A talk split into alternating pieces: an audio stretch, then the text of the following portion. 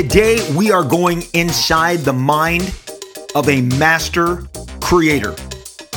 24 year old Frank Miller, way before he would dominate comics and change the face of graphic illustration forever.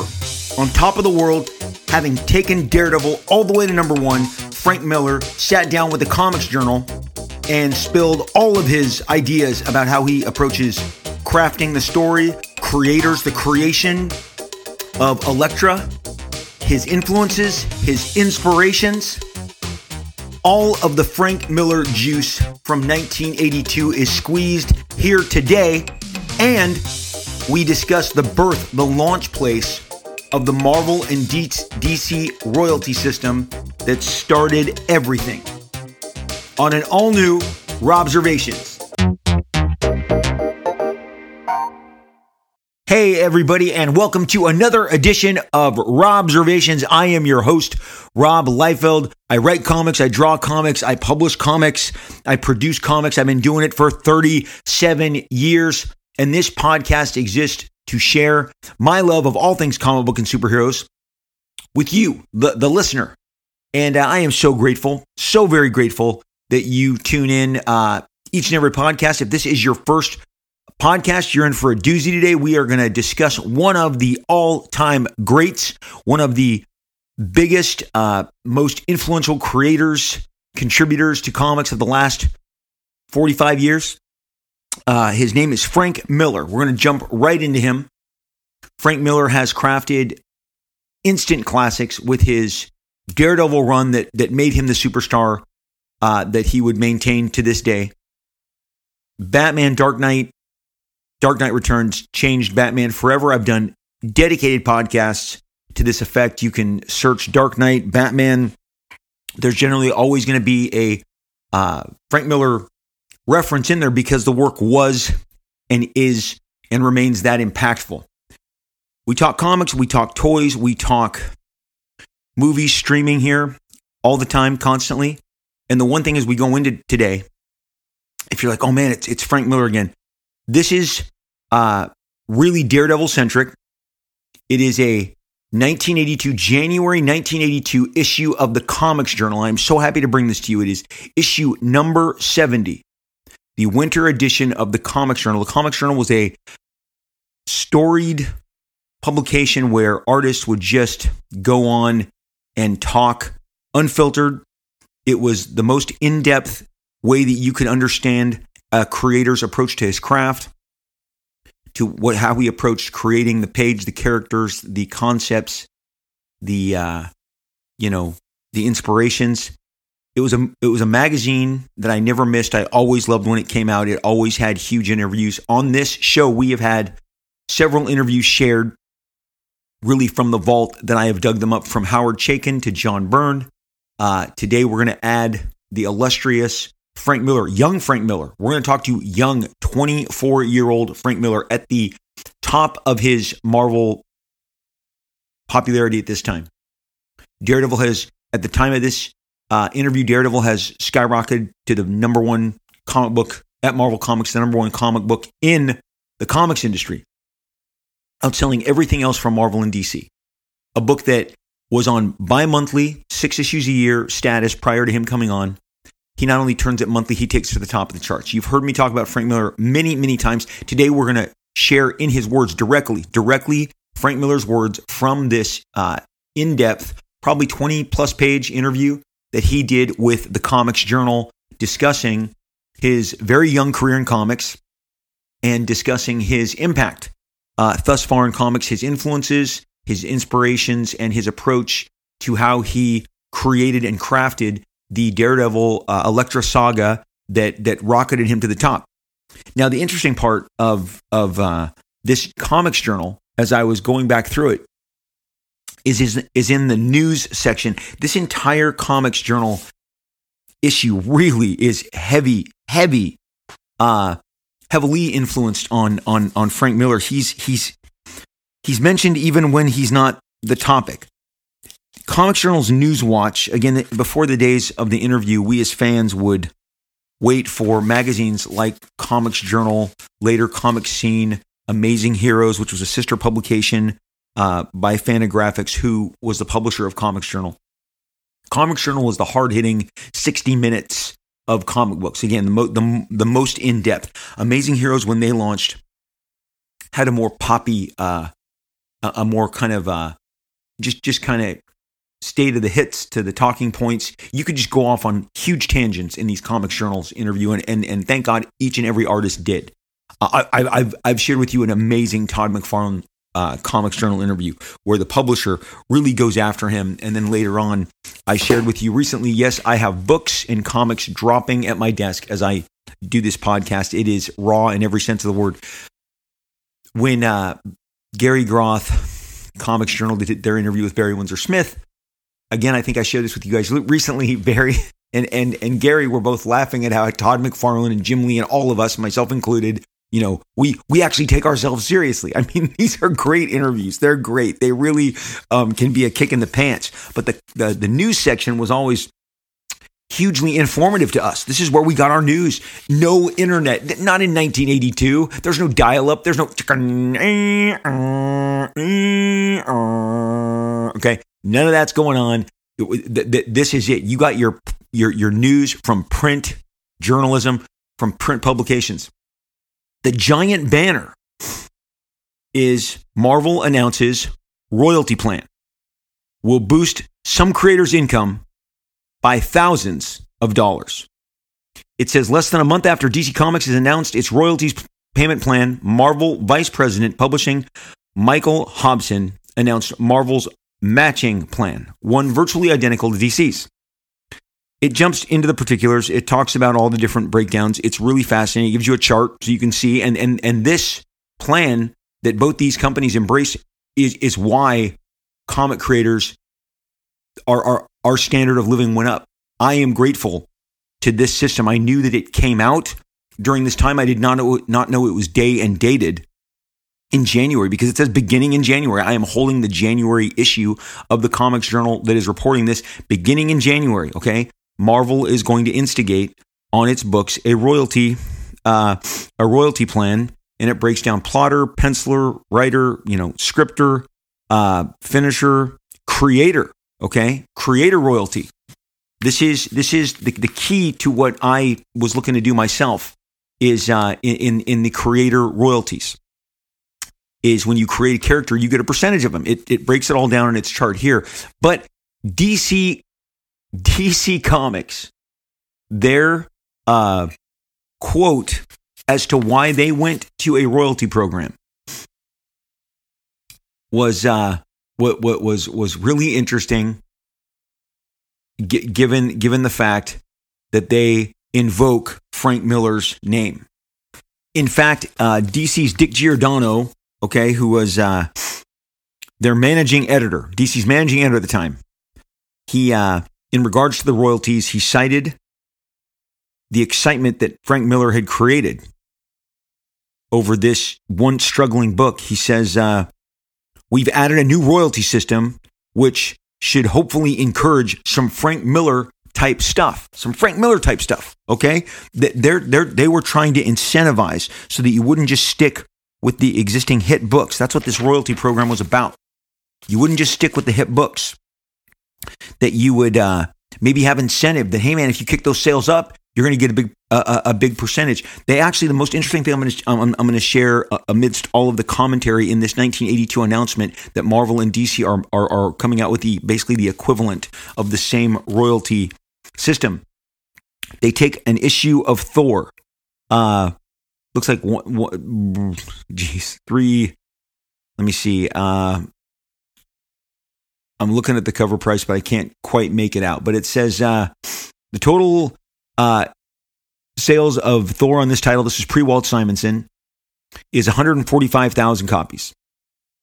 If the January on sale issue sells that many copies, the incentive payments will be figured as follows. First, it does not kick in until 100,000 after 100,000 units. So at 101,000 units, boom, you start to kick in. So the total royalties that are going to be paid out on that are 45 are or, or are on the 45,000 copies that exceed the 100,000 limit. And if at 145,000 units, 45,000 units will be eligible for royalties. The lead and only story in the October issue of Thor was drawn by Keith Pollard from a plot by Doug Moench and inked by Chic, uh, uh, Chic Stone, also scripted by Doug Moench. It says here because the lead character in Thor was created before January 1982, there will be no payment to a creator. Therefore, the incentive payments break down as follows: a half percent to Doug Moench as plotter, a one percent to Doug Moench as writer, a uh, one and a half percent to Keith Pollard because he did breakdowns, then a one percent to the inker. Now that that goes back and forth. If if they were full pencils, Keith Pollard would have gotten two percent, and the inker got points 0.5. There is no creator uh, incentive on this issue. It says so. Doug's incentive payment uh, is one and a half percent of the sixty cent cover price, or 0.9 cents per copy per times forty five thousand uh, units, and he would get a check for four hundred and five dollars. Keith Pollard would get also $405. Chic Stone will get $270. Again, this is one of the middle tier books because they go on and say that books like X Men and then Daredevil are now exceeding 300,000 copies. So, exceeding 300,000 copies, you're now taking those numbers and doing it by 200,000 units, those same breakdowns. So, this was a huge deal. Again, I know uh, it, it's all in this Frank Miller great Daredevil uh, cover on on on Comics Journal number 70. But I mean, Frank Miller is so impactful at the time that he is uh, invoked in the open in, in, the freaking news story about the royalties because they, they want people to to stick with titles.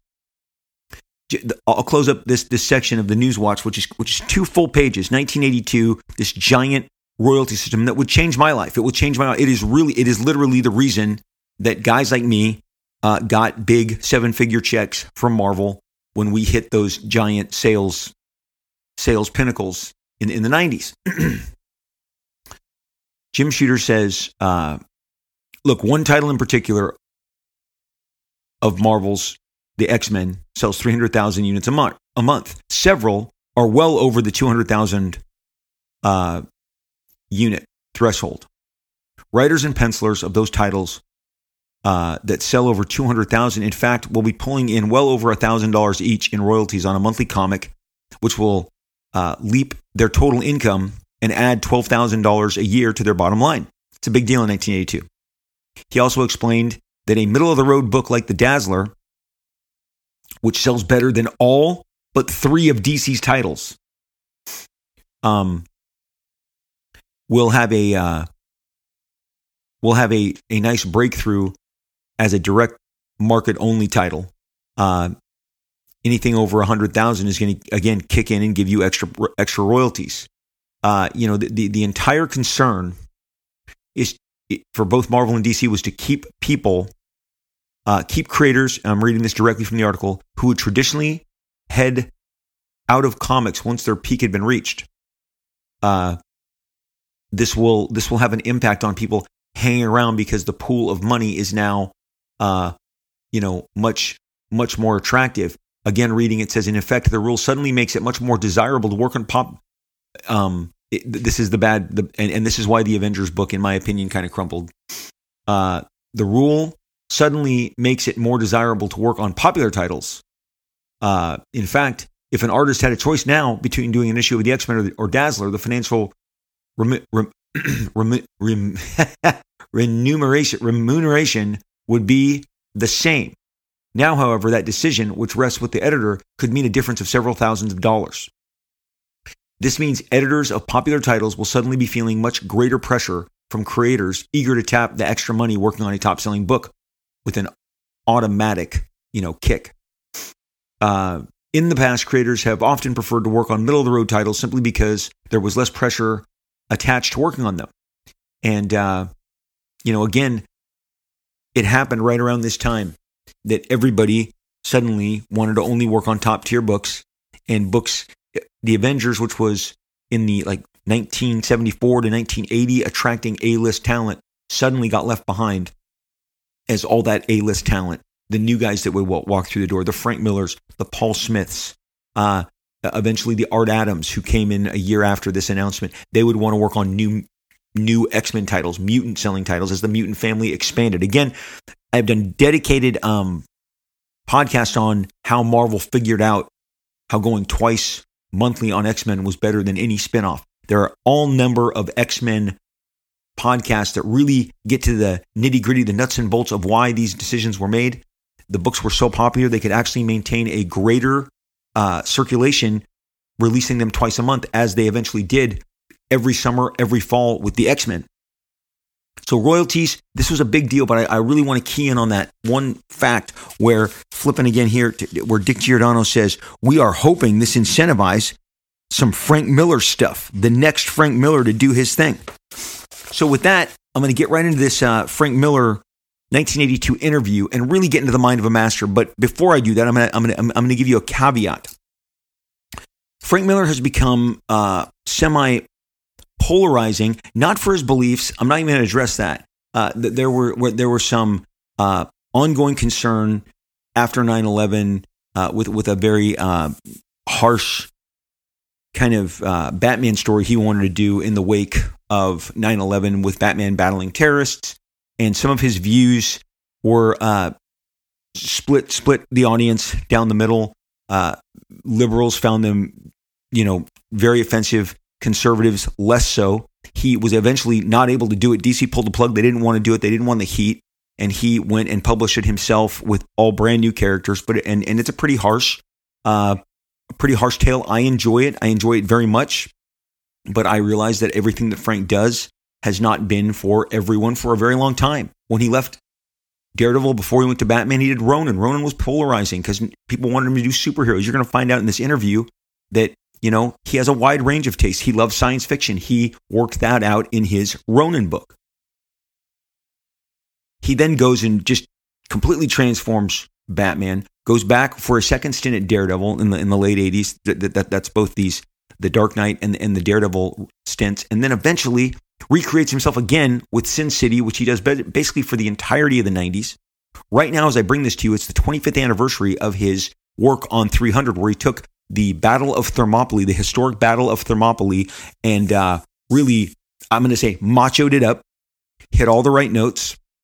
Um, King Leonidas, the battle between King Leonidas and Xerxes to hold, you know, with, with, with the mighty 300 to to hold their position at the base of the hot gates made for this incredible miniseries that Frank wrote and, and illustrated. And it came out of nowhere. No one saw him doing this. He's just he's he you just cannot put him in a box. He will always shatter your expectations, do something you don't expect, and in the process electrify his fan base and really comic books at large. So it's interesting to peek into his mind with this interview, which we're going to do which uh, which gives you a lot of his thought processes when he was 24 years old. But I want to say about Frank being polarized, and I'm not even talking about his beliefs. Again, we've covered that. That's not what I'm addressing. As he has gotten older and overcome severe health issues, which really plagued him, I'd say 2011, 12, 13, 14. He was coming out of it around 2015. He was getting healthier. Some of his drawings were more raw. Some of his drawings seem a little more underground. They, they, they seem somewhat more uh, in an R. Crumb. I did an entire podcast on R. Crumb. R. Crumb, like, did a very popular retelling of the entire book of Genesis by a major publisher about a decade ago. I did an entire uh, podcast on it about 16 months ago. You should check it out if you want to go through the library. We have done all manner of, of, of topics. It's not just X Men, it's not just Batman. We really try and get it into, in, into the teeth of so many different genres and important movements uh, that, that, that the comic book the comic book industry has represented over all these many years, especially since my journey with it since I was seven years old. Frank's drawings suddenly uh, to the TikTok generation, to the younger generation, they said, "Man, how is this guy ever popular? He's ugly. This ugly. This stuff is ugly. Oh, I don't like it. Ugh." And you hear disparagement after disparagement after disparagement. I, I, I left out Wolverine his seminal, and there's a podcast for that too. All, all of the huge Eastern influences, uh, the the the, the best selling novel Shogun, how that played a part in Wolverine, but that miniseries does not hit unless Frank goes, I'll do it with you. I, I, I begin that podcast telling you how Chris Claremont had to talk him into it. Go there, listen to it, get all those stories. Um, that that I was really able to peel back uh, the curtain on on so much of that and and sew together a bunch of different uh, instances and historical facts. One thing about this podcast is you're going to see today. I bring receipts all the time. I back it up. Uh, people, there was somebody. I, I it makes me smile because I, I can't imagine how frustrated it would be uh, to have characterized somebody like your host here as as I've been to, I, I've been you know people in my profession, my own peer group, were like, "Oh, Liefeld just he smelled money in comics and he got into it." Couldn't be further than the truth. Ridiculous. Lifelong passionate obsession with comic books. There, there's a part in here that I really relate to Frank, but his drawings, his the way he's de- de- illustrating stuff now, which I totally dig. He did a bunch of mini comics for Dark Knight 3 that came with the actual editions. Those mini comics are some of my favorite Frank work ever. It's just, I love the raw gestures, the storytelling, the boldness. Um, he's a master storyteller. He has never lost that ability to rock a page, to design a page, to um, connect with an audience. But the polish, uh, is not maybe what you preferred it to be. It, it doesn't look like Dark Knight, which didn't look like Daredevil, which didn't look like Ronin, which didn't look like Wolverine, but they all look like Frank Miller. But they all had a different polish. They all had a different rendering technique that he put on it. Ronin's rendering technique was way different than what he utilized in Daredevil, different than what he utilized in Dark Knight. He went full gear shift for Sin City, and then again on 300, and now he's in a different realm. And here's what I'm going to tell you I would equivalate, equivalate, I think I just made that up. I would equate, also equivalate. That, that sounds like a fun word. I would equate Frank Miller's career to Steven Spielberg's career. The Steven Spielberg that I grew up with was mired in Alfred Hitchcock technique, influence, uh, shadows, light, uh, drama, thrill. That is the Steven Spielberg that gave us Jaws, that gave us and even more importantly and more impressive, and the one that keeps getting lost in his resume is, resume is Close Encounters of the Third Kind. It's a real thinker, but it is a thriller, and it, and it does not lack for spectacle, but it is a tremendously personal movie. But it was in the hardcore sci-fi fantasy phase of Spielberg's life where he really wanted to deliver those those genres to us and, and, and show us his twist on them. He had a huge Alfred Hitchcock, later David Lean I mean, I, you, you see many different influences in the way Steven Spielberg was depicting his earliest work from Jaws to Close Encounters to E.T., Raiders of the Lost Ark. Even towards the end of the 80s, he would veer off. He would do Always, okay? Um, after a couple stumbles, he rallied and, and, and gave you Jurassic Park, which was a giant, mega explosion, huge hit that reset him as a giant blockbuster uh, director to be reckoned with. But then that same year, obviously, he did Schindler's List, a much more personal, much more intimate. Uh, couldn't be further from the spectacle of Jurassic Park. My last period that I loved Spielberg was Minority Report and War of the Worlds. I think Minority Report is is is one of his top five works ever. He is working it. He is uh, really just not only working the cinematography, the storytelling, the pacing, he, he's working the technology, uh, the characters. Uh, it's darker. It's a very dark movie. It, it is one of my all-time favorite Steven Spielberg movies. But I bring up these. Uh, you know, War, War of the Worlds, by the way, has the spectacle. Both of them obviously have Tom Cruise. I would pick Minority Report over War of the Worlds in, in a in a heartbeat, in a flash. Uh, always, it, it's just. I think Minority Report is just a brilliant work. Um, he really flexes so much of his directorial knowledge and abilities and skill that he's accumulated in i mean I, I, think that's like a 2001 2002 movie. I mean it's very early 2000s it's fantastic. Uh, but again it is not the steven spielberg that we've been getting of late. The warhorse steven spielberg the uh, the the fabelmans steven spielberg you know even Ready Player One, which I know tried to dance with with themes that he he used to flex constantly, and uh, th- these movies do not reflect the early Steven Spielberg. They're a different style altogether. He still obviously is a master storyteller, but it it it you know, to his credit, he doesn't want to, uh, he doesn't want to keep telling the same old story again, which more power to him. Absolute respect all along, you know, um, you know, just, uh, the guy has earned the right to do whatever he wants whenever he wants. But the Steven Spielberg stylistically that he represents to us today is as night and day as the Steven Spielberg, uh, as the Frank Miller of, of, of 2023 as opposed to the 1980, 1979, 1978 Frank Miller. Okay. I, I, I think, again, just because you encounter a talent at a certain time, it does not define the, the broad scope of their work, especially when they've been doing this for decades. West Side Story, loved it.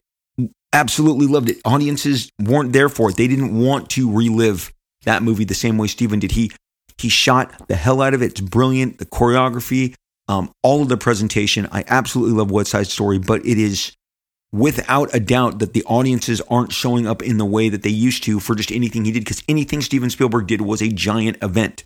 And as much as you liked Fabelmans, it is not Close Encounters. I do not think it is on the same par as as his Minority Report. Uh, I mean, I, I just again, 20, 20 years back may be my absolute favorite period for Steven Spielberg because I'm going to tell you right now that uh, that the Steven Spielberg that also uh, delivered. I mean, and and and I mean, literally, like delivered in spades. Now, do I think Bridge of Spies is great? I do, but I think the Steven Spielberg that gave us uh just trying to think of that Munich. Munich. The Steven Spielberg that gave us Munich, that gave us Catch Me If You Can, okay? Uh that gave us Minority Report is uh is not the guy giving us the Fabelmans and West Side Story. Not at this time. Not at not at this time. But man, I, am happy that Steven Spielberg exists and that he's making movies. And with that, I pivot back to Frank Miller. He's not the same guy that did Daredevil. He's not. Uh, uh, but but that doesn't mean his work is less exciting to me. It may be less refined. He's not the same guy. He's not this 24 year old that we're going to read about, and we're going to start reading about him right now as we get into this Comics Journal uh, issue. And I'm going to read the, the, the one of the editors of the magazine uh, interviewed Frank, and I'm going to tell you this this this uh, his the editor is Dwight Decker, like a comic book name, Dwight Decker, and Dwight and Frank's interview reads more like a casual conversation. It's it's a very very uh, just back and forth. Uh, were there questions I would have asked that didn't get asked? Yes, I would have asked. Uh, I would have, I would have asked stuff about his dramatic change in the way that he depicted Kingpin and changing Kingpin from like a D-list Spider-Man villain to like an A-list Marvel villain period on par with like Magneto and Doctor Doom at the time because that happened. But none of that is in here, but this is a very interesting back and forth. But I'm going to read his preface. It says Frank Miller, an interview with the young, critically acclaimed writer artist of Daredevil. From time to time, a truly great new artist will explode upon the Marvel scene like a bombshell announced the credit box for Daredevil 158 that went on to confidently predict newcomer lanky Frank Miller is just such an artist. For once, the overheated bullpen ballyhoo proved, ac- proved accurate. Frank Miller did indeed explode upon the scene like a bombshell. His work on a second rate superhero that no one had ever paid much attention to would soon attract notice and even a rapidly growing cult following. And to do it, Miller had to work against every established convention of contemporary superhero comic books. In a sense, building the very new by returning to the very old. Frank Miller ignored the Silver Age rulebook that said superheroes had to be bright and shiny and set in fantasy stories resembling nothing so much as big time wrestling matches fought out amid gimmicks and settings borrowed from science fiction. Once Miller began writing Daredevil as well as drawing it, the book became much darker and much grimmer recalling the superheroes of the 40s, whose stories were largely crime dramas heavily influenced by the B movies of the day. Frank Miller is, an, is astonishingly young and his work has been appearing regularly for less than three years. Daredevil 158 is dated May 1979. Yet for his fans and fellow professionals, they both regard his work with respect and appreciation and perhaps even a little awe. I've watched Frank Miller's rise with more than a little amazement since the very beginning. I first encountered him in 1975 when I joined the comics oriented Amateur Press Association, APA 5. And APA is essentially a club, typically limited to a membership of 40 or so people, through which the members exchange copies of their personal fanzines or APAzines. APAzines wildly function as open letters to the other members but often showcased the publisher's creativity as well. Frank Miller was already a member of APA 5 when I came to it, and it may have been prophetic that his APAzine was called over was called Overkill. Miller couldn't have been more excuse me than 18 at the time, and already his art and writing showed signs of a restless energy building up inside of him, too volatile to be contained for long. From the discussions that went on in the APA, uh, Miller seemed attracted to ph- philosophers of the harsher sort like Friedrich Nietzsche, Nietzsche and Anne Rand, heralds of a stern and austere individualism that was anything but hedonistic or self indulgent. Call it karma. An amateur comic strip he was writing and drawing was filled with in jokes obvious to anyone who had read much Rand, but his reading was surprisingly wide for someone still in high school. I recall that he once objected with considerable heat when I ventured upon the opinion that Sigmund Freud's psychoanalytic theories were largely worthless flapdoodle. Flapdoodle or not, Miller has found them anything but worthless, as Peter Sanderson points out in his review of Daredevil 180 and 181. Miller's conscious use of Freudian psychological symbolism has added considerably to the book's depth and power. Unlike, unlike most comic fans, he had little, if any, interest in science fiction or fantasy. Call It Karma was an urban crime drama apparently inspired by TV cop shows and mystery novels. Even when Miller's work had a feel and approach different from that of other fan artists and writers, it was only because he was mining a, po- a vein of popular culture few comic fans had interest in. The, the Frank Miller of APA 5 was shaky in his grasp of human anatomy and proportions, and he couldn't draw a pretty girl to save his life. But he was propelled by an almost ferocious drive to tell stories. His art was raw, but seething with energy. When Miller drew a claw hammer, smashing into someone's head, chips of bone flew off the page. He would refine his technique later, but the primal vitality of his work was there from the start. The rest of the story is that Miller eventually dropped out of APA 5 because of too many other professional commitments, and I lost track of him for a couple years. When I heard of him again, he was drawing for Marvel, and you pretty much know what has happened to him ever since. I interviewed Frank Miller in October of 1981, just before he moved from Queens to Manhattan. Uh, although I had only met him briefly in person once before, it was in many ways like getting together with an old friend I hadn't seen in a very long time. Miller remembered his fan days with a certain amount of wistfulness, but they seemed long ago and far away in relation to what he is doing now. In person, Frank Miller is tall and lean, reserved, and even shy. After some hesitation at the beginning, he opened up once the interview was rolling and proved to be quite articulate, especially when talking about his ideas and his work. He is deeply committed to what he does, and it may well be that his stint on Daredevil, so highly acclaimed already, is just the beginning of a long and brilliant career. The interview was conducted and transcribed by Dwight Decker and edited and approved by Frank Miller. Okay. That that that is quite that is quite the intro, ladies and gentlemen. That is quite uh you know quite quite quite um uh you know maybe the best preface to an interview I've ever ever read.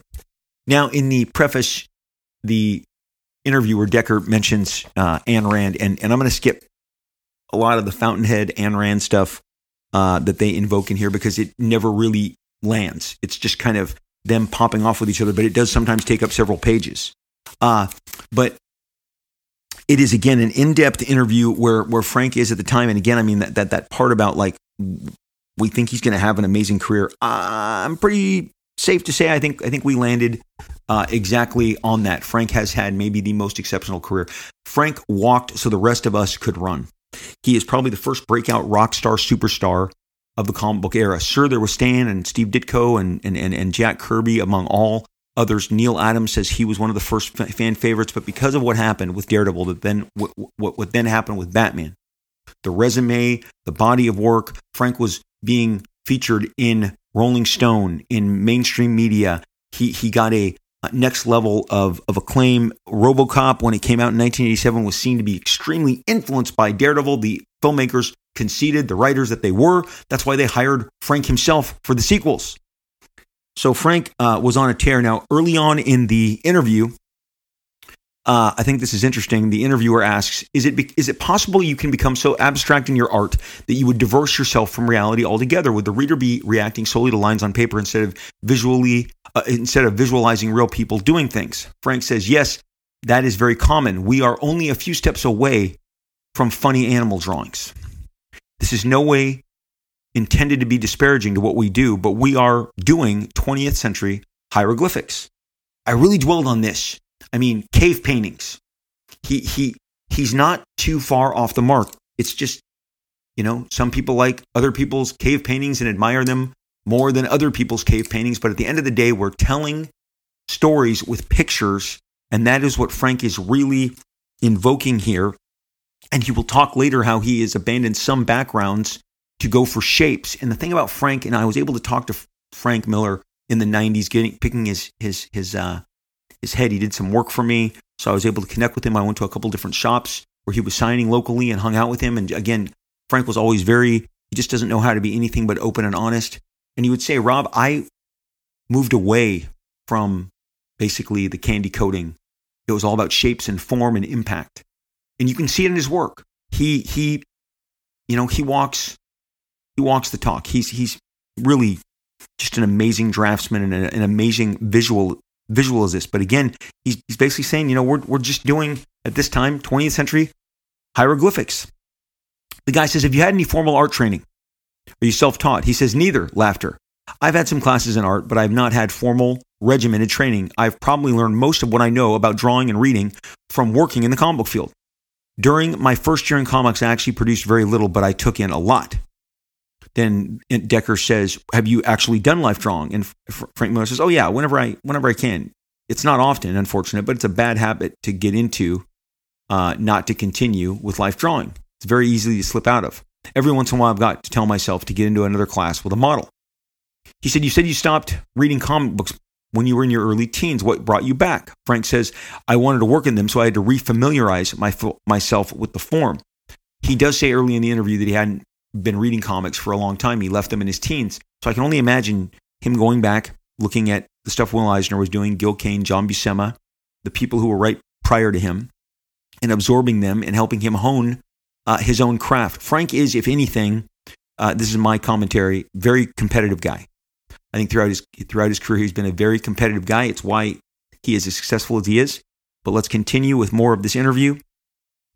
He when he says uh, when they ask him if he's they they get down into the nitty gritty and ask him about science fiction, uh, he he says he's more drawn to science fantasy. Like he he he uh, compares the work of Larry Niven and his his stories, and he just says he he wasn't feeling that stuff. He he wants to have some fantasy worked in. I think you can see that in his Ronin work.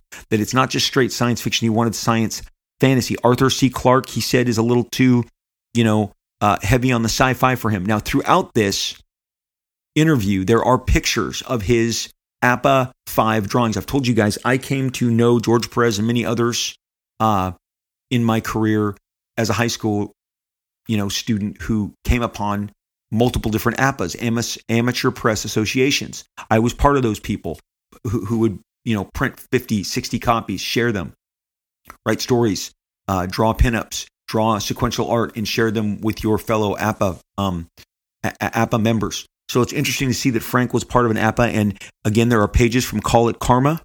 And uh, in the Call It Karma strip, there's a character called Elektra. It's pretty funny. He is definitely, you can see the shades of who Frank Miller is going to become in each and every one of these sequential pages. They're, they're really fascinating. Again, Comics Journal, number 70, winter edition, 1982, January 1982. Um, if you can come upon it, it's a gem. Later on, uh, they're talking about the settings and where Daredevil is set. And the interviewer says, I can see that New York is a much more effective setting for a superhero like Daredevil than Smallville would be for Superboy. Frank says, right. So far in the series, I haven't taken Daredevil out of the city because it functions as a universe for him. Almost any kind of building that I want, almost any kind of person is available to me there. Uh, I can't do that with Smallville. Smallville isn't exactly cosmopolitan. Also, New York is a big enough city with enough going wrong in it that Daredevil has to. that Daredevil has enough going against him to make it interesting and to make him work harder at what he does. Uh, when when then Decker says, "What got you into comic book fandom, specifically APA Five? He says it was through a fan, uh, friend of mine named Walt Stoling, who uh, was a student teacher when I was in high school, and he shared them with me and got me into it. He says, after several years of fanzine work and trying your wings, how did you go about trying to break into the business professionally? Frank Miller says, a friend of me introduced me to Neal Adams. He looked at my work and he was heavily critical of it. And I'm going to tell you right now, 2015, I am at dinner with Neal Adams in Cleveland for the Wizard World Cleveland show. And this is when Neal Adams says, you know, Frank used to come all, all the time. He came by the studio and, and, and, and, and, you know, his, his, his work was, you know, just, just sort of atrocious. He just didn't have it. And I, I'd, I'd, I'd tell him, work on this, work on that, work on these figures, work on these faces. And he just kept coming back and coming back and improving and improving. And so Neal really talks favorably of how responsive Frank was to criticism. So it's interesting hearing Frank in this interview uh, invoke it from his side. He says, I would go to Neal's studio every couple months, showing him work and getting criticism and going back and working on it. Eventually, though, I got too impatient and I realized that in order to break into comics, I would need to make more of a commitment. So I physically moved into Manhattan and uh, with very little money and started making myself an actual nuisance at the comic book publishers. Now, again, you had both Marvel and DC offices in Manhattan at this time. You know, now they're split. And post pandemic, I'm not exactly what either office looks like. A lot of editors are just working from their house and, and, and, and packaging books and getting them to the printer. Um, and I, I'm not sure that, that Marvel has gone back in uh, regularly to the offices. I know a lot of people are still working remotely. Now, that'll perhaps change in the future. DC is obviously in Burbank, and I'm even less certain of what they're doing. He says uh, that his first work that he got published was Gold Key, did Twilight Zone, and he did Twilight Zone stories. He says, I don't have them with me. I don't have copies. I can't show them with you. Uh, Decker says, and Frank Miller says, don't, don't, don't go to the trouble of looking them up. They're not very good. Um, because the interviewer invokes, well, collectors are, are going to want to get these. I'm going to tell you right now, I've never seen these Twilight Zones that he speaks of. So, Frank, uh, when asked by the interviewer what his next step was, he said, "Well, I uh, I met Paul Levitz at DC Comics, who got me to do some weird war stories. Also, very very interesting. Marc Silvestri, uh, when he started at, at, DC Comics, was doing war stories and horror stories in their war and horror anthology stories. So this was always a great entry level. So Frank says that uh, at one point he was um, while he was doing his word war, his weird war story, his work for Marvel came along, and at one point he was doing work for both companies. Uh, the interviewer says, "Were you going through hard times at that point?" Frank says, and this is very resonant. Frank Miller, I went for days without food, without eating. It was the whole down and out in New York scene. I was existing without a place to live. There were months of near starvation. I didn't know much of anyone in the city. It was pretty rough until I started getting work regularly. I really dwelled on this when I reread this last night. I mean, this is a guy being as honest as he can. The hunger that he had, that I've, I've spoken in a recent podcast about the flame and the flame that burns. Frank had the flame. You know, who knows where he was sleeping? Did he sit in an all night diner? You know, was there an all night coffee shop? Was he was he was he going from lobby to lobby in hotels? Uh, this is like a really nuts and bolts. The Frank Miller that you know now was this Frank Miller as he ascended. Days without food, the whole down and out scene, months of near starvation. Okay. Just, just something to think about. Decker said, When did you get your first real assignment? Was it Daredevil? Frank goes, No, I did two issues of the Spider Man titles, which guest starred Daredevil, and I requested the Daredevil assignment. After I turned the Spider Man pages in, Jim Shooter editor in chief, liked them quite a bit. Gene Colan, the artist of Daredevil, was begging to get off Daredevil. He was very tired of doing the, the, the book. As I understand, uh, he was ready to go. I was ready and waiting. And that's what a lot of just getting an assignment is, he says. It's being there when when it becomes available. It was a huge gamble on Marvel's part at the time, and I had hardly proven that I could handle a regular commitment. He says, when you first took over Daredevil, this is the interview, there was some mention in the fan press of your care and research. If a script called for a waterfront, you would go down to the waterfront with your sketch pad and you draw it. Frank, Frank says, Oh, yeah, that was something Neal Adams taught me. Go check my facts before I start drawing. He said that many, many times. There's no way to draw something unless you have a fairly good idea of how it works and how it functions. So, yes, I did go down to the waterfront. So, again, these are really cool. He then talks about the setting of Manhattan. And he says, uh, I recently did a fight scene in Daredevil where I started in Matt's brownstone and carried it across Upper Manhattan. I violated so many facts about Upper Manhattan. I threw in an elevated train where there wasn't any, and I made it much more elevated than any elevated train I've ever seen. I converted it to what would make my sequence the most dramatic. Uh, Decker says, wouldn't that confuse and disorient the reader who is in position to know the reality of the situation? Which, come on, that's a weak question. It's comic books. We're warping all the time. Frank says, well, it might, but to the vast majority of people, New York is the Empire State, the Empire State Building, the Chrysler Building, and the Brooklyn Bridge. If you're faithful in depicting that, they'll believe anything. The comic books that I grew up on and loved for their New York material were by Steve Ditko. But when I investigated New York rooftops, I discovered that they don't quite look the way Steve Ditko drew them. Details are very different. He probably operated strictly from memory. He certainly converted the details to his style and made them more suitable for his purposes. The point is, they worked on me when I first read them. I want to be able to deal with them in emblems that, well, in order for me to manipulate them skillfully enough so that my New York will be convincing and serve my purposes. And a side note here George Perez, his New York City had the tiniest streets, and he created buildings and structures and shapes that would never be in any city. It was kind of like part Buck Rogers 21st century. This is when in the 70s when he was drawing the Avengers and the Fantastic Four, and he would used to say like I draw cereal boxes stacked stacked next to each other with cool shapes on them. He, that's George word for word to my face.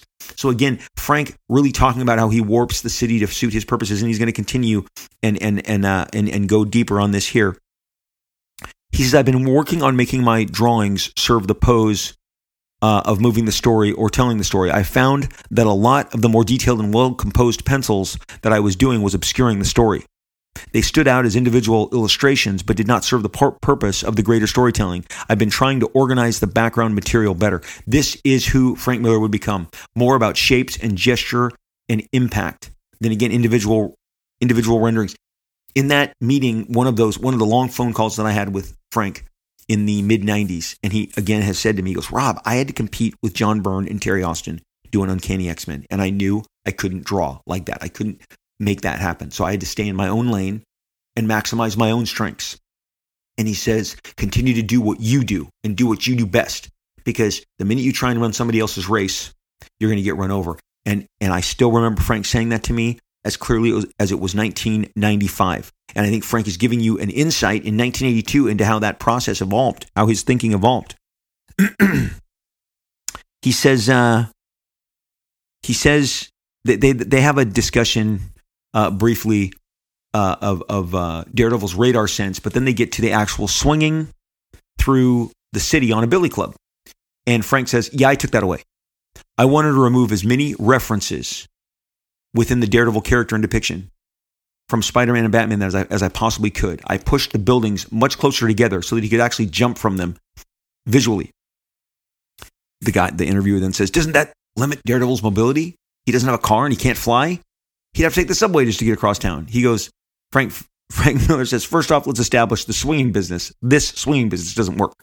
That's one of the things when I researched, not that I got on a rope and swung, but no one can swing across town. The logistics of that just don't work. You don't have to do it at a diagonal to the street or, or you'd run into buildings and you'd have to continually get lower with each and every swing.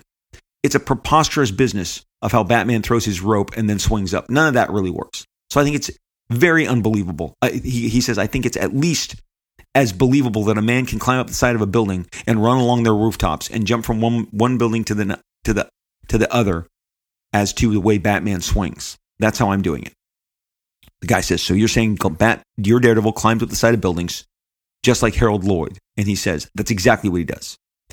The interviewer says, You spoke of Spider Man and Batman when Daredevil first came out. It seemed to me an attempt was being made to capitalize on the success of Spider Man with something that was almost, but not quite like Spidey. And this is just stepping out of the interview for a minute. This is the long standing, years going uh, criticism of how they depicted Daredevil, that he was always a second rate Spider Man. He says, uh, Frank Miller goes, That's what it became, unfortunately. The first few issues, particularly the run of issues that Wally Wood drew and Stan Lee scripted, had an approach to the, to the character that Stan would later lose.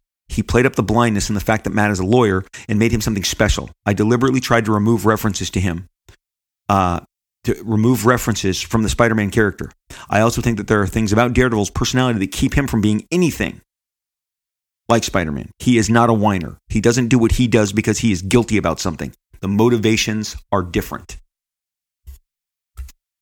Moving further through the interview, uh, the interviewer, Decker, then says, uh, the body count in your Daredevil is very high. What do you think of the criticism that there is too much violence in your book? Which, when I read this, like nobody I knew thought that there was too much violence in Daredevil. The, the, the comic book was was the epitome of smackdown, takedown. It was uh, just action packed, exactly the way we loved it. So I thought this was kind of a funny question to be asking at the time. But Frank says in response to what do you think of the criticism that there's too much violence in the book, he says, Violence is the theme of the book. Violence is the theme of the book. It probably is the most violent comic book being published right now. But it seems to be a setting and a, and a character that calls for it. Part of Daredevil's appeal to me is that he loses one fight out of every three. What makes him a hero is that he is beaten occasionally and he comes back.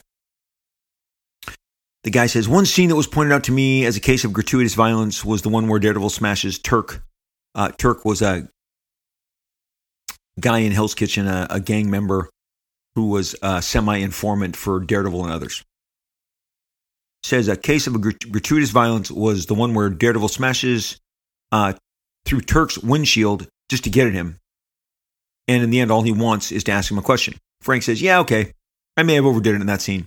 I take the blame for that. That went too far. But the exception of that, I don't think he's been overly brutal.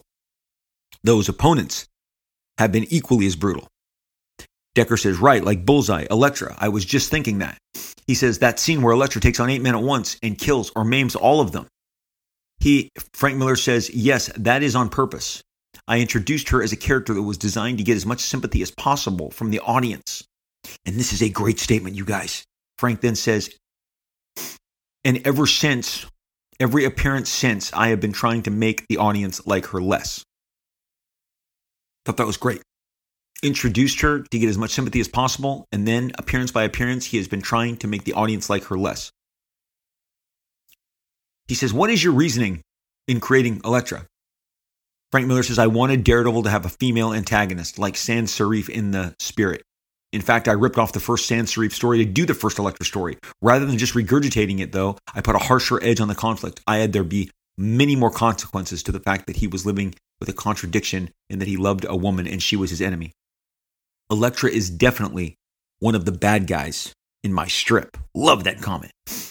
He says, uh, the interviewer says, Well, I think she falls under the category of noble villain.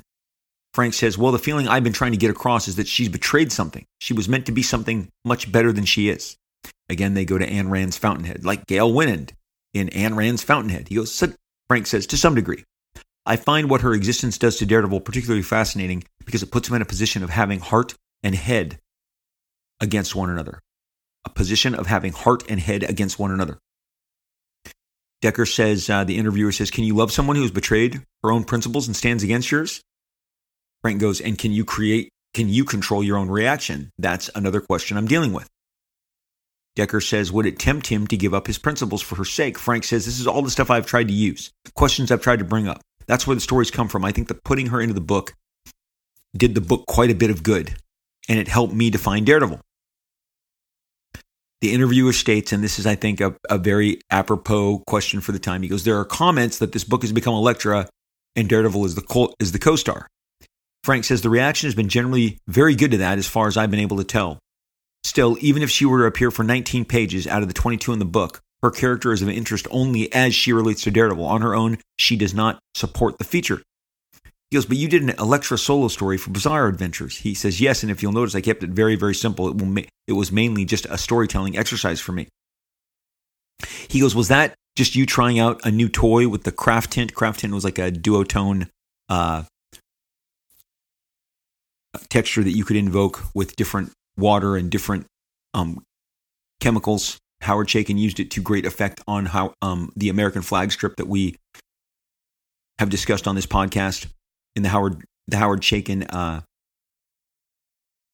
podcast, dedicated podcast about about Howard and American Flagg. And the, and the key point at that time was I said that I believe American Flagg is incredibly influential to all of Frank Miller's work, and the duotone and the this this actual paper that I'm that I'm speaking of, the Craftint, is something that that Howard had been doing prior to Frank, and that short story is in the Elektra omnibus that Marvel uh, reprinted. It was in, I think, uh, Bizarre Adventures. It was a cool little for the fans. We didn't see it coming. She's painted on the cover with a bunch of other characters. You open it up, you get an actual Frank Miller penciled and inked and written story. He actually inked that one. Um, it's a cool story of her just taking on an assignment, killing a very rich, wealthy man. It's great visuals, highly recommended. Happened outside of the dedicated Daredevil uh, comic books that were coming out, but it happened in that. It happened in the same period, but outside of Daredevil proper. He says, really, the Elektra story, this is Frank talking, was an exercise in several ways. I said it was a storytelling exercise. I wanted to do a story without many thought balloons or captions. I also wanted to make use of the techniques that I have been absorbing while going over Jap- Japanese samurai comics. I found Japanese comics really remarkable in several respects. I was able to read 100 pages of one the other day without ever becoming confused, and I don't read Japanese. They rely totally on the visuals to communicate. They approach, they approach comics as a pure form more than American comic book artists do. You can see all of the nuts and bolts of what's coming after Daredevil with Ronin in in the stuff that Frank is hitting on here. I mean, every step is choreographed. Where his mind is going to take us next, it's all in this interview. Frank says, uh, when I first proposed doing the story, the editor Denny O'Neil thought it would take a little more work from my end to understand it. It was an attempt on my part to do something with the form that was more fundamental than anything I had done before. Yes, it may take another uh, sitting to absorb it, but I think it ultimately was worthwhile, he says. the guy says, Do you study comic books? And Frank Miller says, I study movies. I have found that the Alfred Hitchcock Truffaut book is the best book I've read on doing comic books. Also, both of them, Truffaut and Hitchcock, huge Steven Spielberg influences. Okay, Get, going back to Jaws, Close, Encounters, uh, Raiders. Uh, uh, I mean, he in, incredibly informative to Spielberg and to Frank Miller. Uh, the interviewer says, "Can you transfer film technique to comic books?" Now, let me step out again. This is what set Frank apart: the way that he broke down his stories, his page layouts, his pacing. It was as if you were watching a movie. It was as if you were watching polished storyboards. That is that is the signature technique. And people like Paul Smith and Barry Smith and everybody named Smith, know, and, and, and, and countless others followed. John Byrne would incorporate. Frank was one of the most impactful storytellers the business comic book genre has ever seen. He says, his answer to that, he says, uh, when the guy says, Can you transfer film technique to comic books directly? He says, You can, but you can adapt film techniques to comic books and recently, I've been watching some German expressionist movies.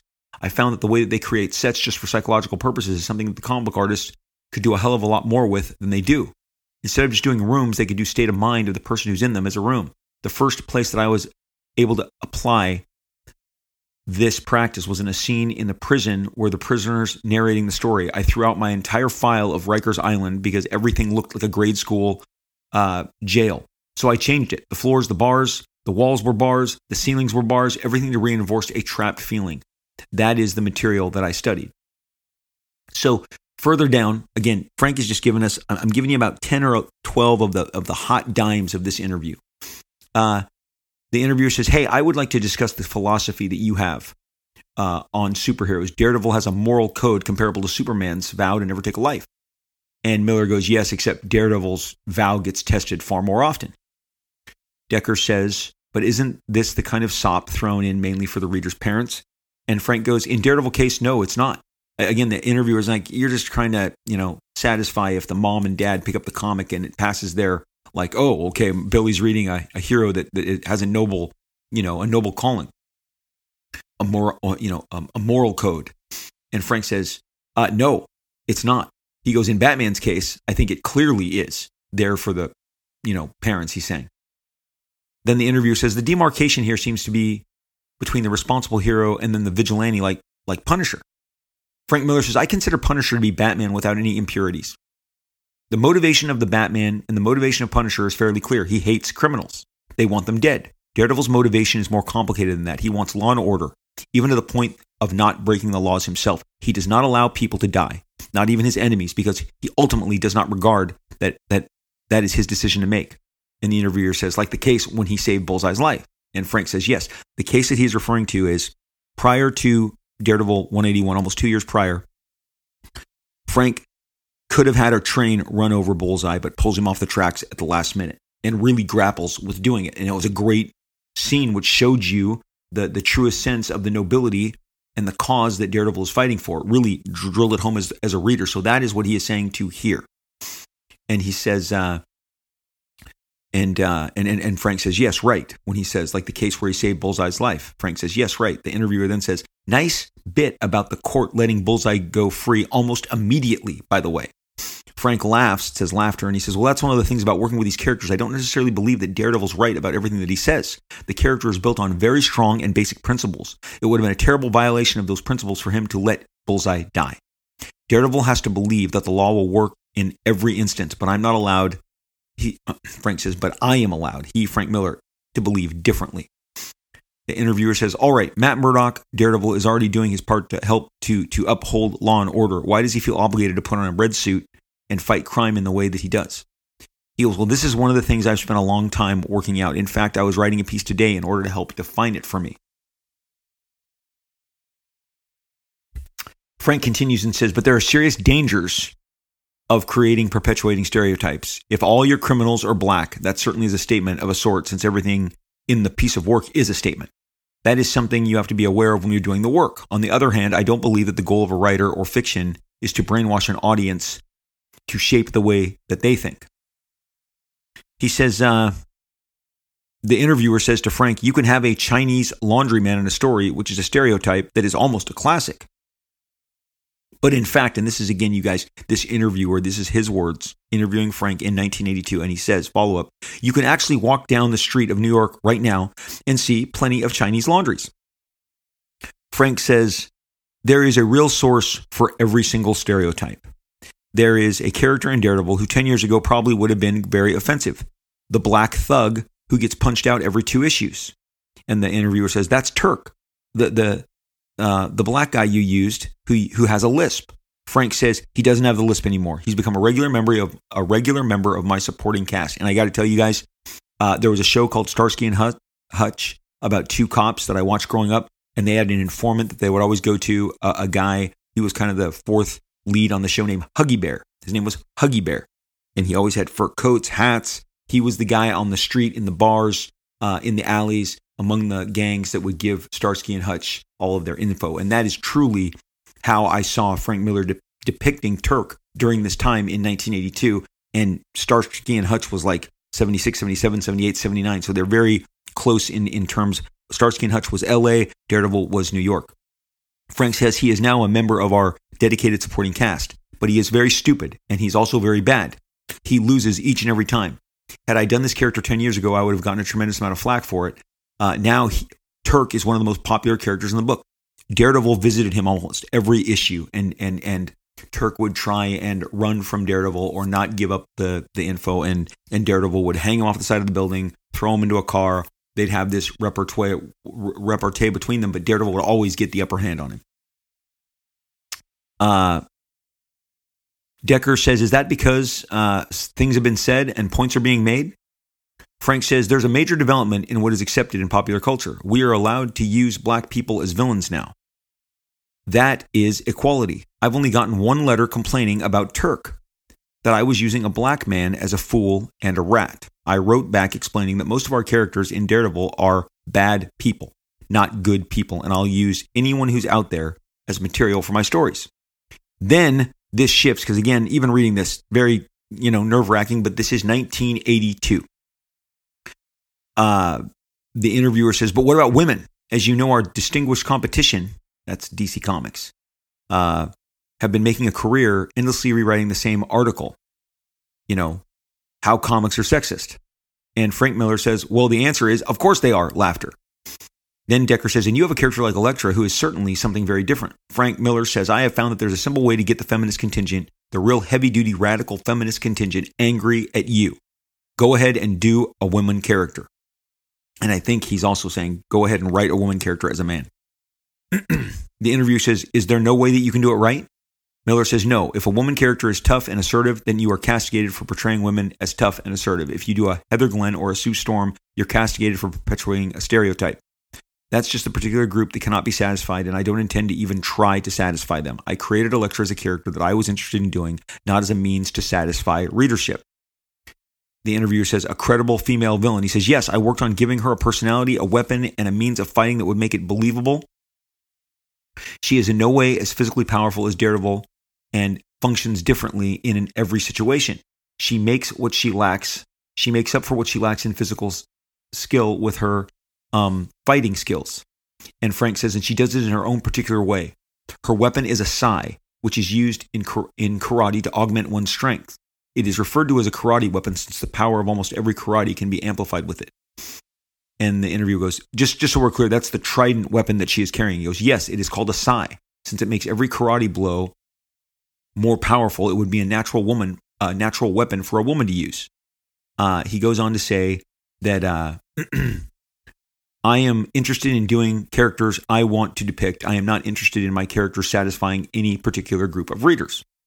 So, as you can see, he, he really is doubling down that he does these characters for himself. He is not going to give in to criticism of others, men, women, uh, fans at the time. Frank is is really, you know, sticking to the beat of his own drum. The interviewer asks him about the short story that he did in Bizarre Adventures because he gave uh, the the person that Elektra is hunting in that story the the contract she's taken on. The the the, the character's name is Herr von Eisenbluth and he says, "My brother gave me that name." And then he said, uh, "You know, was it was it intended, you know, to make him uh, a Nazi?" And he said, "Well, I may have been doing the stereotype comic book Nazi. It wasn't my intention."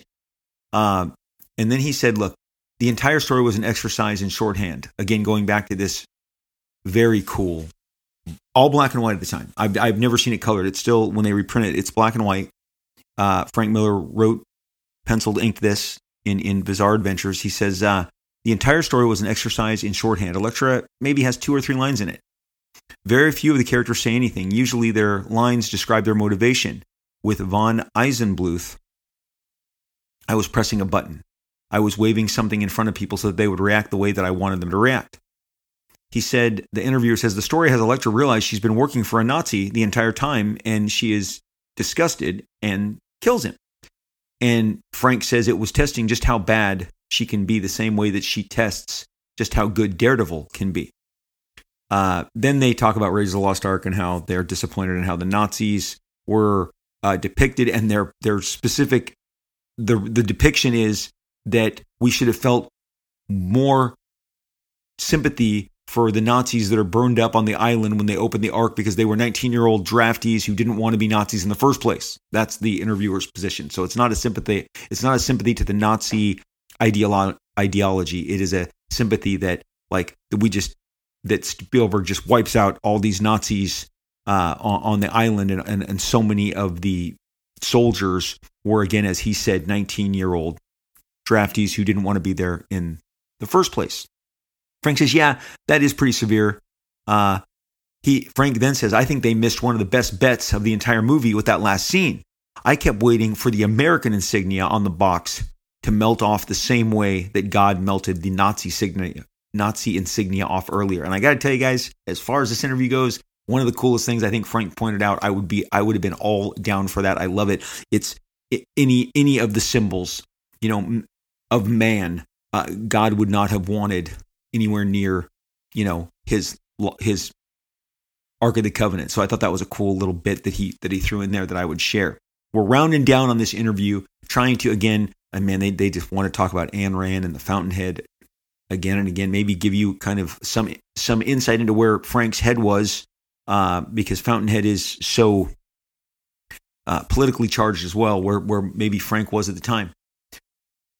Here the interviewer says it's pretty clear that both Steve Ditko and Jack Kirby were not as good as when they were working closely with Stan Lee. This is hilarious to me because I would I would flip it that Stan was never as good as when he was working with them. Okay. Frank says again, this is 24 year old Frank Miller. He's not working for Stan Lee. Stan Lee is in New York City. I'm sorry, Stan Lee lives in Los Angeles at this time. Stan Lee lived, moved out at the end of the 20s. Uh, at the end of the 20s, in the early 1970s, and he moved out and lives in Los Angeles during this time. So again, Frank Miller works with Jim Shooter, Denny O'Neil, uh, the guy running the day-to-day nuts and bolts businesses, Hobson. Okay, so he he I don't really believe Frank had a whole lot of interactions whatsoever with Stan. He does not ever cite any personal interactions with him. He says I think Stan Lee challenged Kirby and Ditko a bit. He probably rode them very hard, uh, or they may have just been in the most creative periods of their life. Ding ding ding ding. I think that is the answer. He it's hard to tell. I understand that Stan wrote all the artists pretty hard and made them redo things frequently. I do not advocate for that, but the fact that I know uh, the but the fact that I know who I'm working for in this case, Jim Shooter and Denny O'Neil, cuts down uh, on my variables. It makes it a simple procedure to get the work done rather than floundering in an open space. I see a lack of discipline as a very danger that comes with the amount of freedom that is now becoming available to artists and comics. He says, uh, and I, I, just included that because I, I got to tell you, I would flip it. Uh, Stan did his best work with two visionary geniuses, just throwing a, throwing in a little uh, side side uh, side commentary there from me as I read and, and look back on this. it it follows about him saying, "Are you going to follow trends?" And uh, are we going to see Disco Dazzler, you know, skate through Daredevil? And Frank goes, "Yeah, uh, I don't pander in that way." He says, "Well, I guess because of the long lead times." The interviewer says, "I suppose because they've uh, been historically done by middle-aged men, comic books have seldom been able to capitalize on any fads." Frank says, I don't see anything wrong with picking up on a fad as long as you do it and it satisfies you personally. I deliberately picked up on the ninja thing as soon as I saw it coming and worked it into Daredevil because as a reader, I was into that fad and partly just want to see what would happen. But there's a big difference between trying to improve and continue with your own work in your own direction and shutting yourself off from what's happening around you. If you pander too much to your audience, you cease to exist. If you ignore the rest of the, of the world, you have nothing to draw from. Uh, he he uh, they, they go on and discuss uh, a few more topics. Again, I'm going by an entire page of the Fountainhead stuff because this is just we just don't have the time to go keep getting into Ayn Rand and and and the Fountainhead. Um, it it wraps up with uh, and they get a little bit into the comic code, but they talk about violence and he says uh, the violence in Daredevil is rather honest. Frank says it, we are willing to be violent and admit that that is what uh, readers want in the fiction. I think we could be much more hypocritical about it. Violence in fiction has a stigma attached to it. It's obvious that people want it. It's obvious that people get to a certain degree of pleasure uh, with it, and it's obvious that people then feel guilty about it. I don't think the guilt is necessary, Frank says. It is definitely not the same thing to read a violent story as it is to hit someone. It is not the same thing to write a violent story as it is to hit someone. There's been an increasing number of letters complaining about the violence in Daredevil. At the same time, the sales have been going through the roof astronomically. The interviewer says, How much violence does the average person really see in real life? Not too long ago, I was in New York City and I saw a policeman use his billy club on a rowdy juvenile, and it was the first violence that I had seen since a fist fight years ago in the office that I worked at. Frank says, Most people see Roadrunner, Roadrunner cartoons when they're kids. They read comic books when they're older, and then they go to kung fu movies. It's very lyrical. Then the interviewer says there's a difference between seeing actual violence and fictitious violence. In the case of the office fistfight that I mentioned, the people watching it were stunned and they were too paralyzed to move. And after it was over, some of the women in the office were openly crying. I suppose because of the raw emotions uh, that that had been released. Of course, when I was in New York and saw the policeman go at the kid with his billy club, the people around me were trying very hard to not to not notice that anything was going on. Frank Miller says, I have seen the very opposite happen. I've seen civilians in action. I helped stop a criminal lately. I ran after the guy with the cops running down the other side of the street. And a cab driver pulled onto the curb and hopped out. He was a big hulk of a man. And he stepped into the crook. I have seen civilians help catch criminals. But as far as real life violence, my experience has been very few. The one time where I actually got punched in the mouth hard was one of the ugliest experiences of my life. It certainly generated the ugliest emotion that I have ever experienced. In many ways, it does not relate to the comic book, comic books at all. So I think that this is a really cool discussion that they're having about violence. And the interviewer says, So violence in comics and other fiction is much more common than it is in real life. Frank says, Yes, and it serves often simply as a movement across a page or a screen. What I when I do a fight in a story, I would rather show people bleed than not, just to remind people what they're looking at. And not make it comfortable for them to enjoy the fights that I'm depicting. And uh, he then goes back to Frank saying it's all lyrical, how people look at Roadrunner ca- cartoons, then read comic books, then go see kung fu movies. And uh, the interviewer says, Do you think kung fu movies are a sort of ballet? And Frank says they are the closest relative uh, to musicals. You know, in dance, it's Fred Astaire. And then the interviewer says, Kung fu movies are all choreographed. And Frank says, The good ones are. The good ones are planned as well as any Fred Astaire uh, dance in a musical. But it's not the same appeal. I go to Kung fu movies, but I don't go to Fred Astaire musicals. There's something that I get out of a Kung fu flick and that some people get out of a musical that I just can't find. So Frank then says, I'm not a violent person. I'm not an angry person. If I didn't do what I do for work, I might be more angry and more violent. I get a, I let a lot of steam off through my work. He then talks about morals and he says moral questions are clear. This is Frank speaking. Someone once said that the appeal of Superman is that he is incredibly strong and vulnerable and nice. He's on our side. It's very comfortable to know that there's a godlike figure going around making everything right for us. There's a lot of what's that's a lot of what superheroes are about, particularly with children, finding themselves in a world that frequently makes no sense whatsoever when where their parents or their teachers are often totally arbitrary in their actions, where it's impossible to understand why they do the things that they are doing and why they are so cruel. To have moral concepts worked out on paper and a world where people fight for them, I think that's a lot of what draws our audience to comics. Sidebar here, everything he's saying about Superman here will be pushed in Dark Knight, in the Dark Knight work. And I'm sure if you are, as you're reading this along, you are making the same equations. The gentleman says, uh, yes, things get simplified in that way. You can fight for what you believe in in much smaller, more graphic terms than what fighting for what you believe in the real life could be. Frank says, even defining who's in on a joke is so hard in real life. I don't think any of the people I've hated in my life have ever raped anyone or killed anyone. It takes so long to figure things out in the real world where everything is so complicated, but fiction, if it does serve any of the social purposes that we are talking about, can provide people with the tools of helping and finding where they're at. The interviewer says, Thank you for this interview, Frank Miller, and it is over. So I just wanted to share with you guys this Comics Journal interview because you can see a lot of where young Frank Miller is coming at. He, he when he says I got in on the ninja fad, I've always told you that his work really introduced young American audiences like myself to the Eastern uh, movies, the, the the kung fu, the karate films. I was seeing them after school on, on, the weekends on the on the Channel Five, Channel Nine, Channel Thirteen weekend film festivals. They would do all sorts of kung fu, karate week. Certainly, um, kung fu with David Carradine had, had had been running in prime time. Bruce Lee was a breakout superstar, but then it moved into this again this ninja era, and again Frank just applied it so immediately, so thoroughly, and did it even better than many of the movies that I've seen. You had the Yakuza, you had ninjas. You had Kingpin and his American, his, his New York gangs, uh, gangsters going up against much far more ruthless, you know, Japanese Yakuza. Um, just Daredevil, Elektra, all in the middle of it. This 24 year old Frank Miller interview I thought was very insightful. I wanted desperately to give it to you and bring it to you. Uh, uh, Frank is mentioned in the royalty article, and I also wanted to share with you, and this is really fun, is that the rest of the Comics Journal interview uh, the rest of this thing, uh, I'm sorry, the rest of the magazine then has two different editorial pieces on uh, Frank uh, on on on Daredevil. Two dedicated editorial pieces follow uh, follow Frank's interview. Uh, one of which says states, as I flip through it, uh, it, it one is harsh, one is not. It says uh, morality amid violence and corruption, and it's written by a gentleman named Ed Via.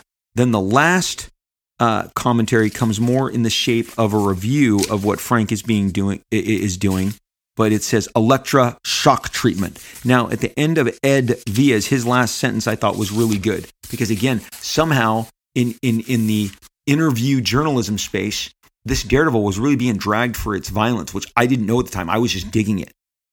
The last, um, the last paragraph. I'm not going to read this. It's like a five-page essay. I'm reading the last paragraph of it.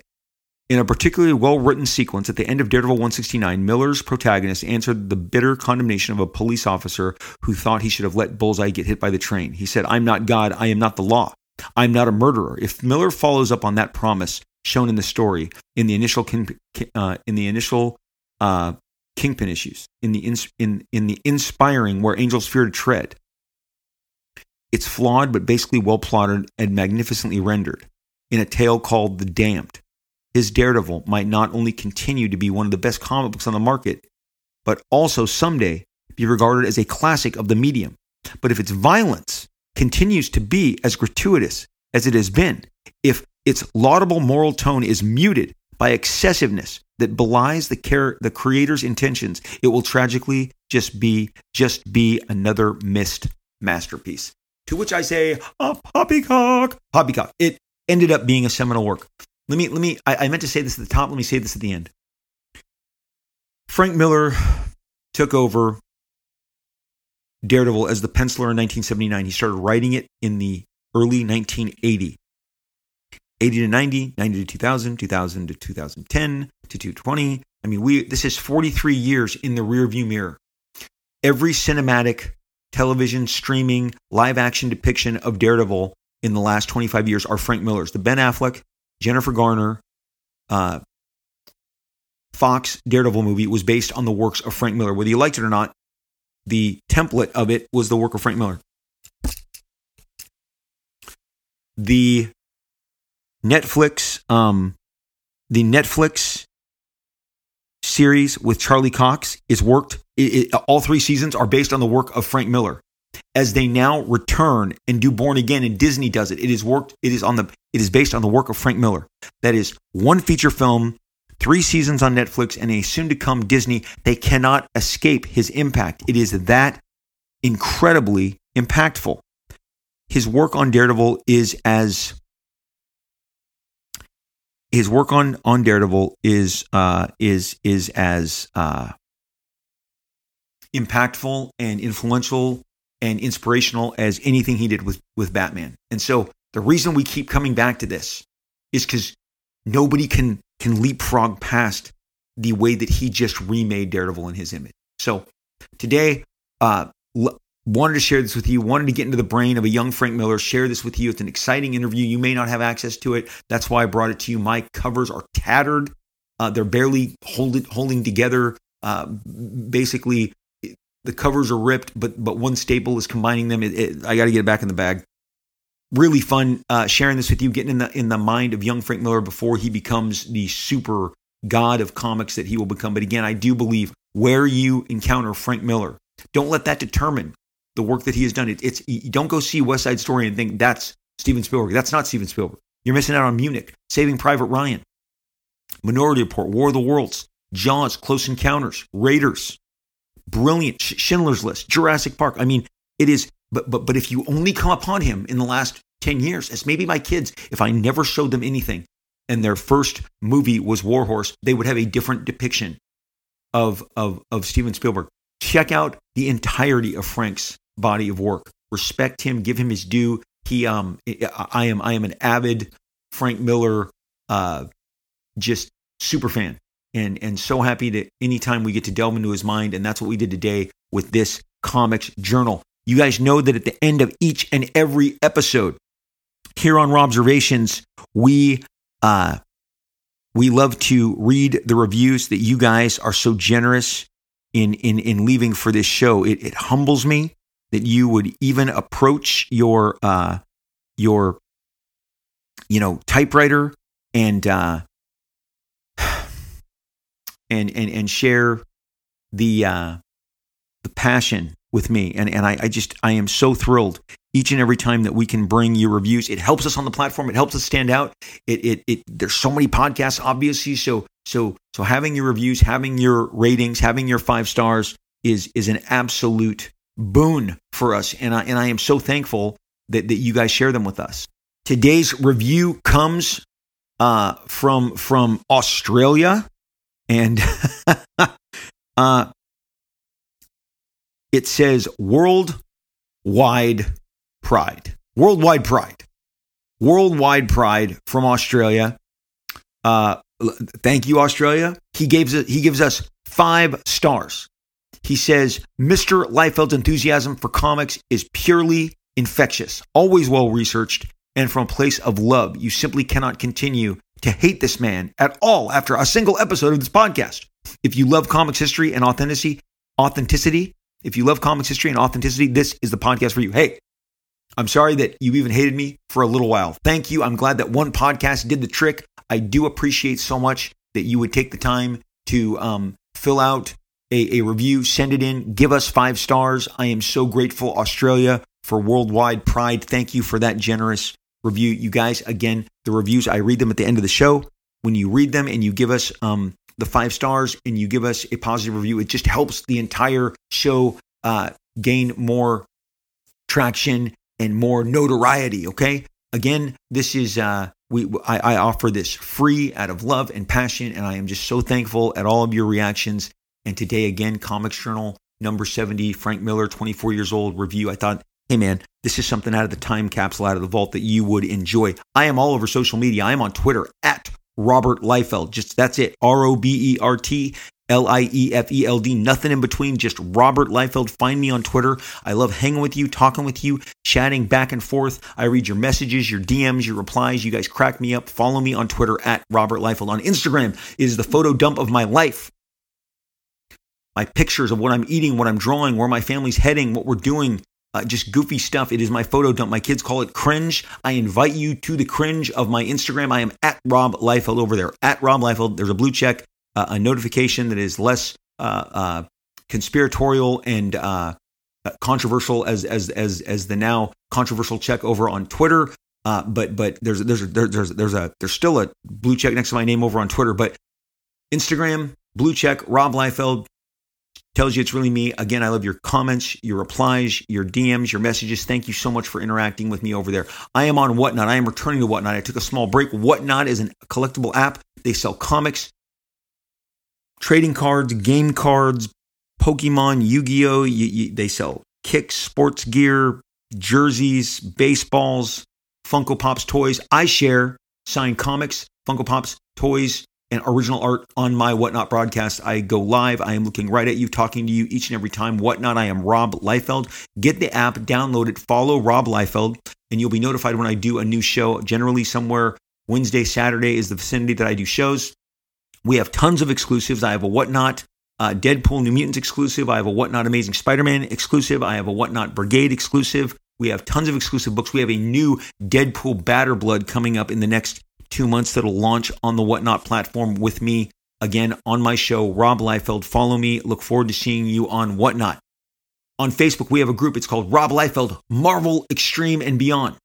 I invite you to join us over there. So many of you are crashing the joint. We love seeing you. We love having the conversations continue. We enjoy the back and forth. We share comics and art. There's art contests. Uh, a lot of the conversations that we have on the podcast continue there. We invite you to join us, either myself or a gentleman named Terry Sala, S A L A. That's uh, the man that you will know. Myself and Terry are the ones that will click you in. That's how you know it's legit. Rob Liefeld, Marvel Extreme and Beyond is the Facebook group. I invite you to join. It's the end of the show. I wish you well, as I always do. I want your spiritual, your mental, your emotional, and your physical health to be as good as you possibly can get can can can, can make it. Get away, take a break, go see a great movies. We got so many good movies now returning to, to, to, to um, the the cinemas, the the the movie houses. I'm rooting for them to to continue to succeed. So we got to get out. We got to see good movies. Um, you know, get out, watch great streaming shows. Just take time for yourself.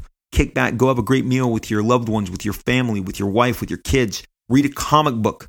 Eat candy, pizza, burritos, tacos, hamburgers, whatever, hot dogs, bratwurst. You cook it, I'll eat it. Just get that break. Get away from the grind and take some time for yourself. That is what I am advocating. Please come back and see me next time. I will be here waiting for you. We will absolutely, inevitably, most certainly talk again real soon.